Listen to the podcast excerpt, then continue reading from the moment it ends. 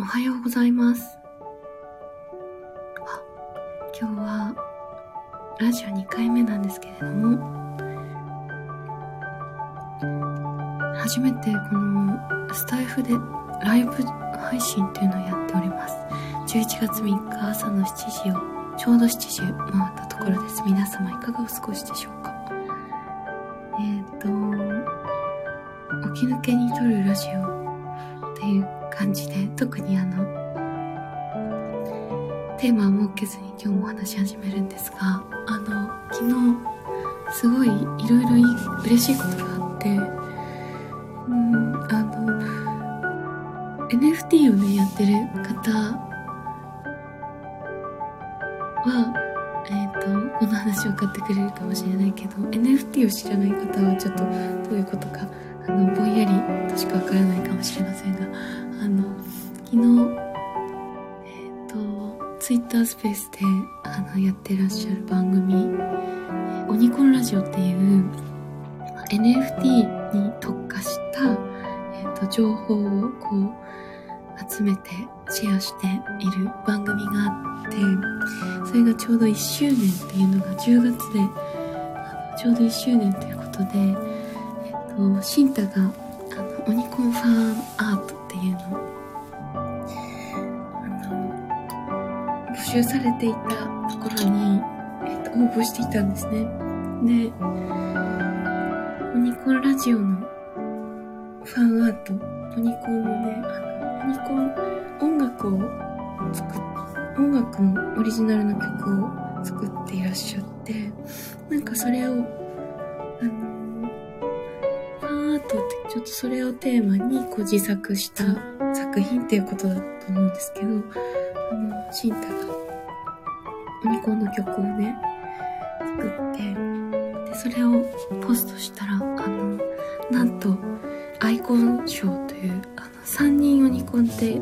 あの、パーソナリティというか、あの、おしゃべりされるホストの方がいて、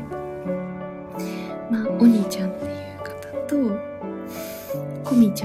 女性の方と、イラストレーターの方と、あと、アイコンさんっていうイラストも描くし、なんだろう、すごい面白い方なんですけど、なんか、あ、必殺技は、なんだっけ、なんか、コメントの天才みたいな、あの、必殺技は、なんだっけ、ちょっと忘れちゃいました。アイコンさんの必殺技忘れちゃった。なんか一言コメントったんだけど、忘れちゃった。まあいいや、ともかくね、私たちお兄ちゃんこみちゃんアイコンさん大好きでよくねあの NFT を今年の6月に始めて以来はあのかなり頻繁にオニコンラジオには参加してっていうかね最初に NFT を始めて最初に入ったその Twitter のね宣伝スペースというかあのそういう NFT のこう特化したスペースっていうのがオニコンが初めてで、でそこで結構熱弁を振るって、私たちね、初めてだったからこう緊張しながら喋ったら、その場でね、あの VR の、あの、あメタバースとかのすごい今、なんだろうな、日本のメタバースを引っ張っていっている、沢江さんっていうね、沢江美香さんっていう女性が、そのスペースで話してる最中にね私たちの NFT をね買ってくださってそれは本当に初めて全然こう友人とかではない方であの本当に自分たちの思いをピュアにこう初めてこう初めましての状態でお話しして買ってくださった最初の方が沢江さんなんですよ。で沢江さん本当にあのメタバース VR とかその辺りの日本のね世界をすごい引っ張ってる方でいろんなことをやってらっしゃる。プイケットメタバース内でいろいろこうあのマーケットプレイス作ったりとかバーチャルオフィスに彼女たちもあの出勤してるし もうすごいね最先端なんですけどそのね沢江さんと出会えたのもオニコンだったしまあ、ともかくね、そのオニコンラジオに私たちかなり6月以降頻繁にね、お邪魔して、あの、お話しさせていただいていて、で、そんな、あの、オニコンだからもう、すごい好きなので、絶対ファンアートをね、出そうっていうことで。で、最終日、ちょっぴり過ぎちゃってたのかな？なんか、締め切りもしかしたらちょっと過ぎちゃったかもしれないんですけど、なんか寝かしつけで、そのまま寝ちゃって、で、シンタは深夜に起き上がって3時とか2時とか多分そのぐらいに提出していて、なんかギリギリ間に合わせてくれたのか、昨日ね、アイコン賞を送りますよって DM いただいたので、えーみたいな、やったーみたいな。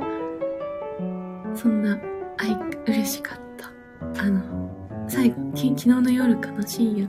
最後にね、昨日はそんな嬉しいお知らせをね、いただきました。それ以外にもなんか昨日すごい面白いことがいろいろあって、そうだな。あ、そうそう、えっとね、岐阜県美濃市というところで、11月13日に、あの、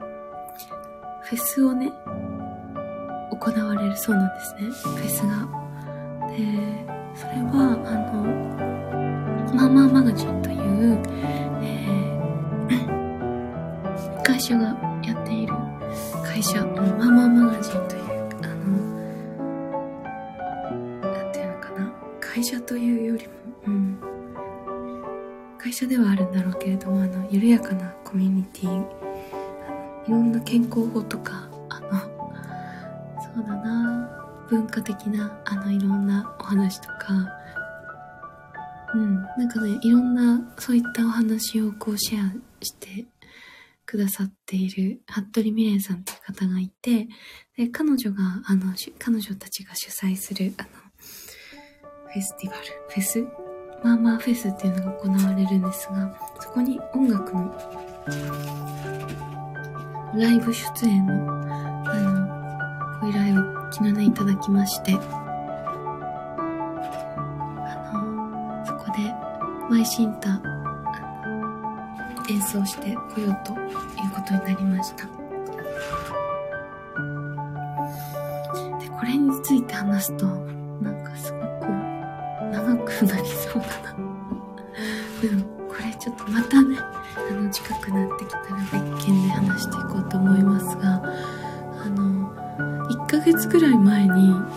私はそのマーマーマガジンの服部美玲さんと、あの、旦那様の福太郎さんと、あとはマーママガジンをすごくこう愛読されている、すごくコアなファンの皆さんと、あのズームでお会いする機会があったんですね。そこで、私も初めて、本当にね、あの、私は全然その熱心な読者っていう、あの、感じではないんですけれども、なんだろう、この10年ぐらいかな、その、マーマーマガジンが発行する読み物とか、そのマーマーマガジンとかを、あの、なんか数年おきにこう集中して読ませていただくみたいなね、あのことが起きてて、れはなんか彼女たちのライフがこうチェンジ、ライフがチェンジとかなんか、ライフの手話みたいなんだけど、あの、ライフがチェンジしていくそのタイミングがなんか私のチェンジとも重なる瞬間があって、なんか移住するとか、私は東京から埼玉の森の方にね、こう移住したタイミングと、なんかミレイさんが、えっ、と、東京、同じね、原宿界隈から、私たちも表参道にいたから、表参道から私は埼玉の小山の方に引っ越していって、で、みあの、ミレさんたちも原宿にオフィスとか、お家もあったのかな？から、岐阜県の美濃市ってとこにね、お引っ越しされていって、で岐阜県っていうのはもともとミレイさんのね、ご実家があるところらしいんですよね。で、なんか私もなんだかわかんないけど、今自分のね、実家のある宮城県に、引っ越しをして、畑を始めたりとか、あのうん。まあ、それ以外にもこういろんな、彼女たちが発信する情報に触れると、あのなんだろうな、いろいろこう確認できるこの世界のね流れというか認できて自分自身とのこううん。そうだな。自分自身のことを確認できる感じっていうのがあって。うん。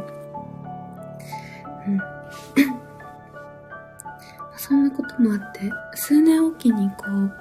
読む読み込むみたいな時間があったんですがなんか私自身がそのミレイさんとかお会いするみたいなことってああんまり想像したことがなかったんですけど私のすごく仲のいい友人のね早坂和子さんって方が最近ねミレイさんとすごい仲良しになってでそんな流れでね、あ、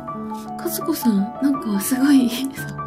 なんか仲良しだな、なんだ、みたいなことで、えー、みたいな。かすごく一気にすごい身近な、あの、感覚を持って、そうそれでね、その、先月、あの、開催されたズームのミーティングっていうのが、あの、たまたま、その、フェスティバル、フェス、和子さんもね、フェスに行くんだっていう話をしてて、あなんか出店もするっていうし、あ、じゃあ私も行くっていう風に、あの、一緒に遊びに行くみたいな、楽しみだな、で、フェスのギャザリングを行いますっていうお知らせを聞きつけまして、あ、じゃあ申し込もうと思って。で、席が2種類ありますよと。えっと、しゃべり、おしゃべりに参加する？あの、ズームのお顔出し、お顔出して、えっ、と、トークに参加するっていうお席と、リスナー席っていうのがあると。で、ちょっとなんかね、お席がまだ余ってたんですね。5席しかなかったのべりできる席に申し込んでみようかなという気持ちが湧いてきて、申し込みをしました。それで先月ね、あの、ズームを通してですが、お話しさせていただいて、なんか、すごい楽しくて、ちょっとすごい楽しくて、もう、あの、その場でね、その、ともとこのフェスはどうやらその、シアターワークという、皆さんたちが、あの、リスナーの、皆さん、リスナーあ、なぜリスナーと言ってるかっていうと、その、声のメルマガっていうのをやってらっしゃってそのそれを聞いてるリスナーさんと一緒にっていう意味でリスナーさんって言ってるそうなんですがえっとマママガジンの声のメルマガのリスナーさんと一緒にえっとシアターワークというあの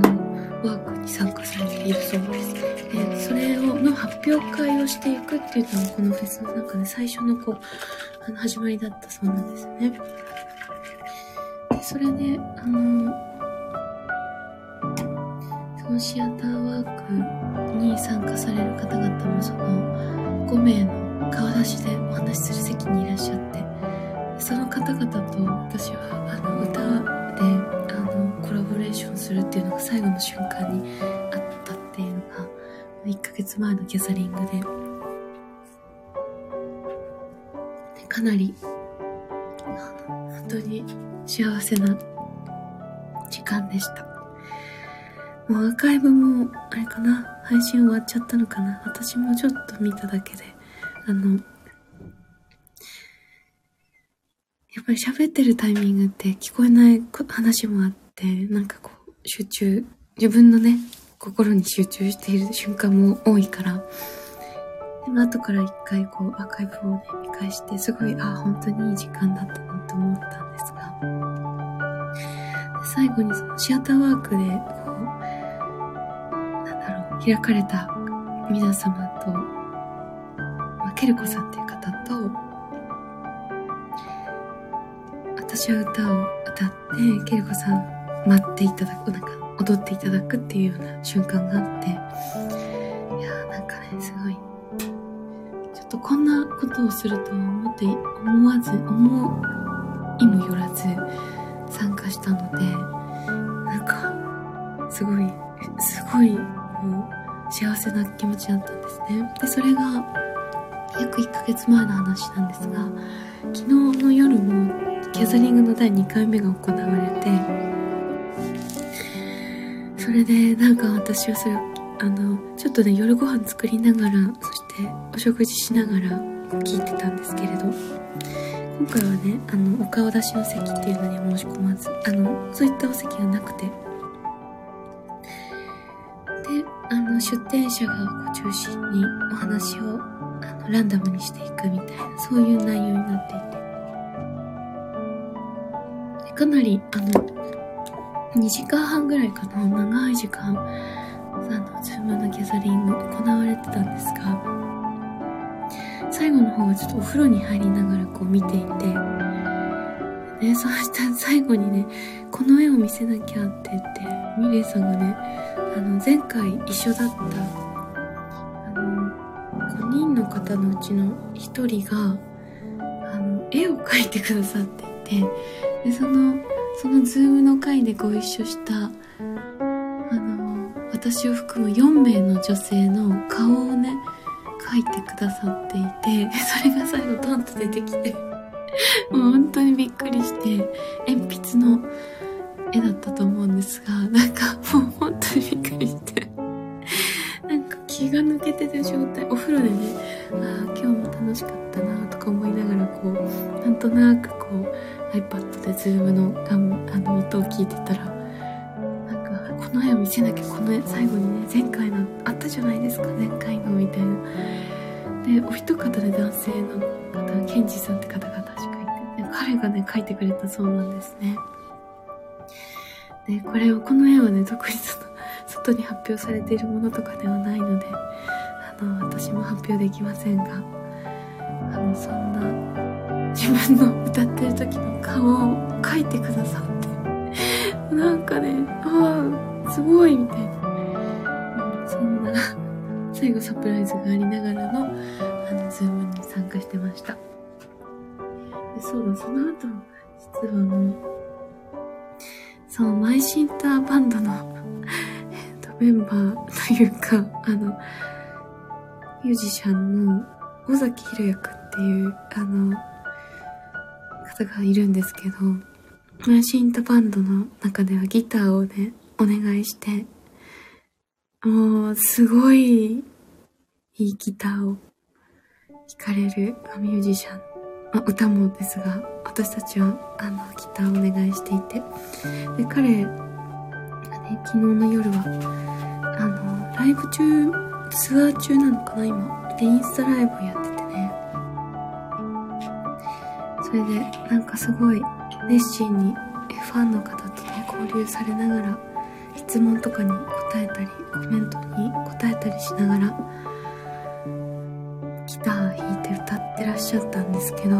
なんか私もこらえきれず、あのね、なんか、どこどこにも来てください、どこどこにも来てください、みたいな感じのコメントが、ぱいね、流れてきてて、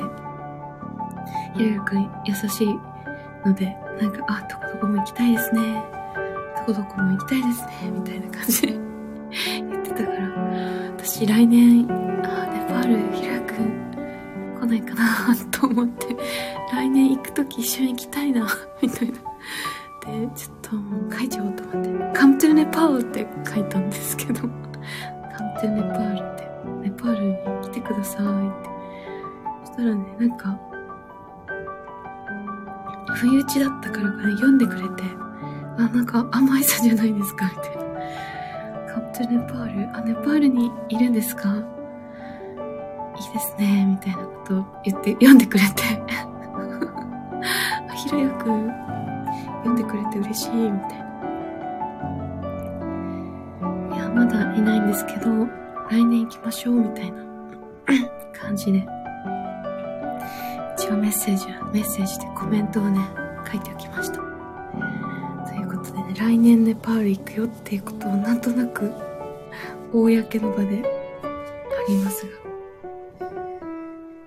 が、テレパシーでね、伝えた、すごく良い日になりました。ゆうやくんも、忙しいと思うので、ご自身の音楽活動でね、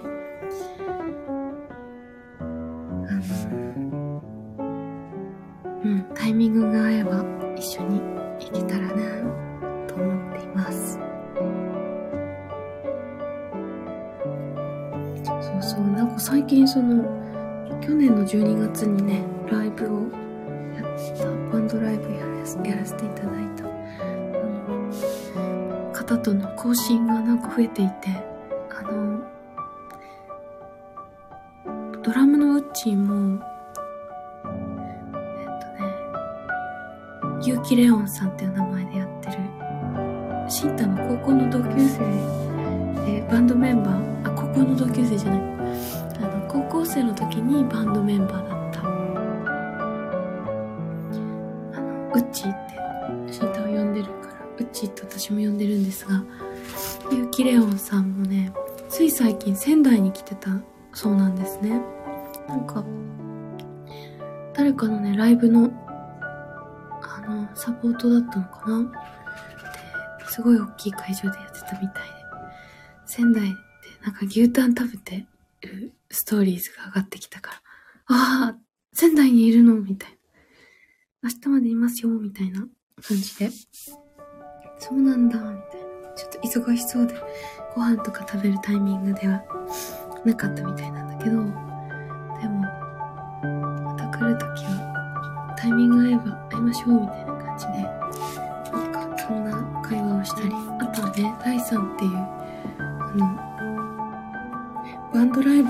演奏をするってことが決まった時に、あの、リハから本番まで全部映像を残してくれた映像作家の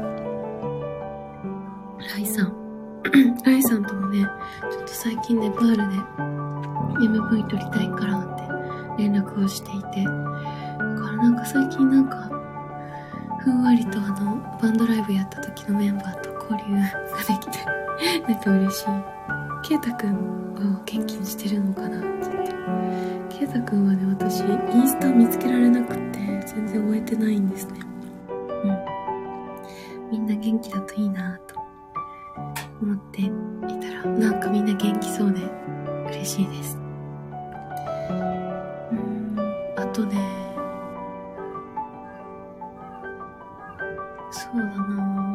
うん、あとはそうだ、昨日ね、ラジオ始めますっていう風に、スタートしてからもうすでに結構、なんか、本当にね、誰も見て、あの、知らない状態からスタートしたのに、なんか、結構たくさんの方がフォローしてくださいまして、放送もな全部でなんか150回とかかな、再生していただいてたみたいで、嬉しい限りです。うん、スタンド FM いいですね。なんか、ほんと、クリエイター目線の仕様になっているっていうの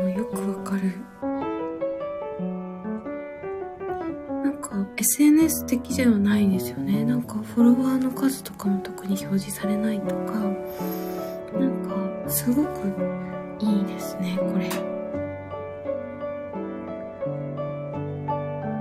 うん。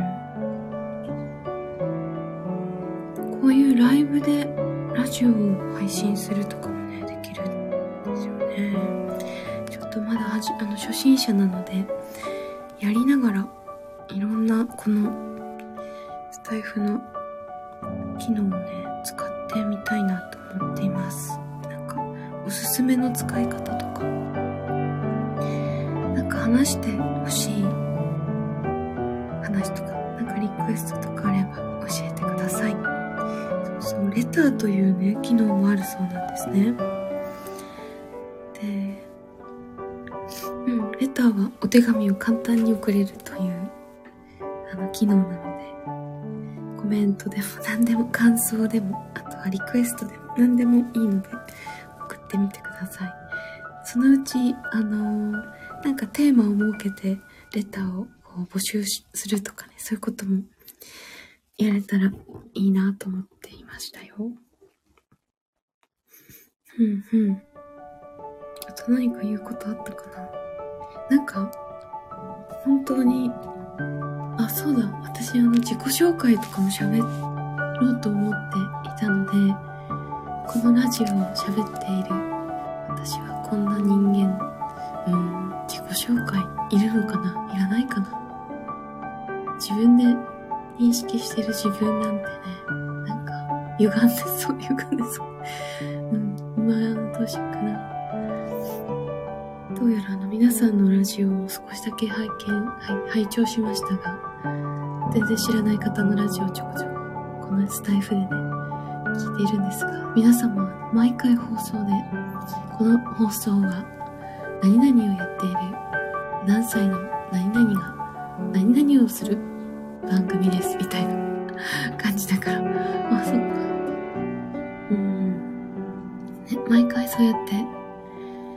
ぱりね、初めましての方に向けてお話しする、大事なんでしょうね。うん。ちょっと私も、勉強しながらね、勉強はしないか、勉強しないけれども、より楽しみやすい、はい、あの、感じにチューンアップしていきたいなと思っています。ちょっと今日は、ライブをお試しでやってみたという感じです。じゃあ今日はこの辺で一旦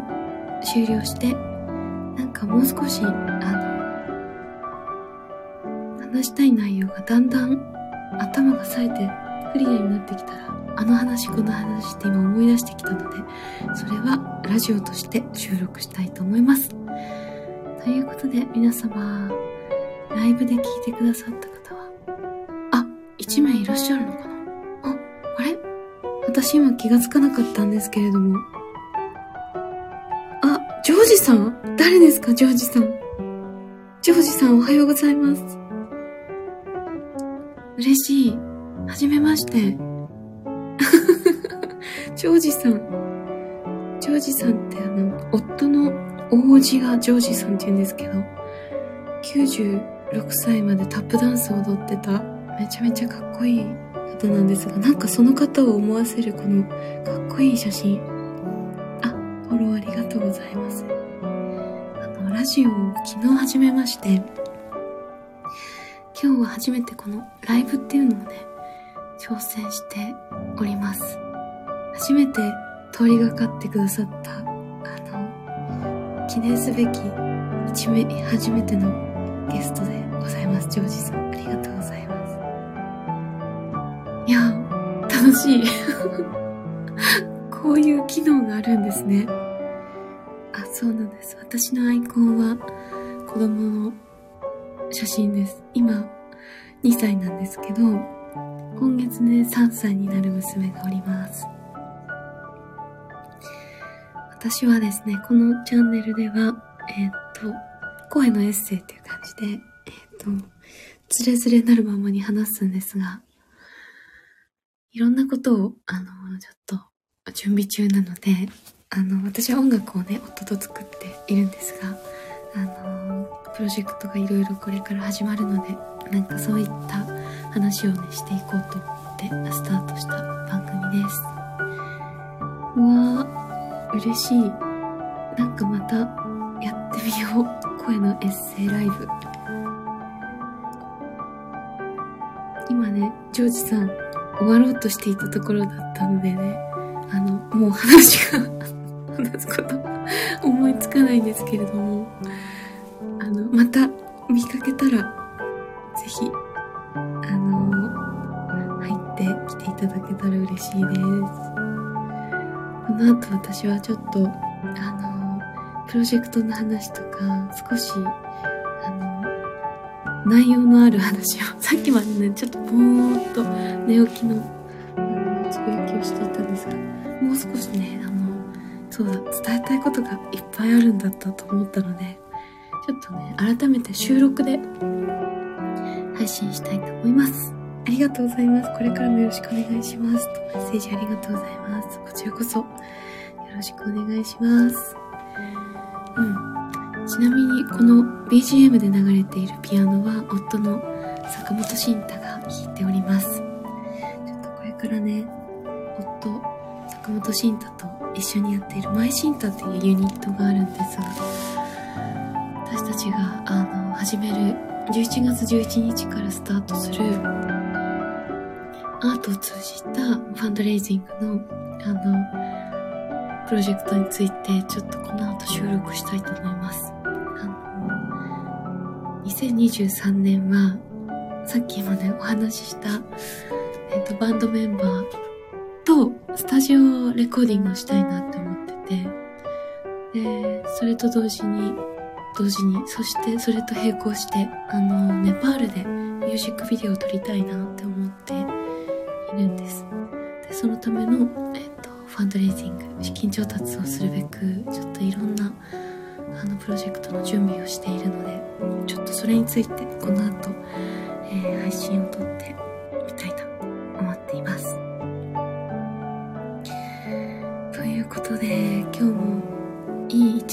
始まりになりました。皆様、聞いてくださってありがとうございます。ジョージさんも今日はライブで参加ありがとうございます。こんな感じでできるんだってことが分かって、本当に嬉しかったです。ということで、今日はこの辺で終わりたいと思います。それでは良い一日をありがとうございます。さようなら。バイバーイ。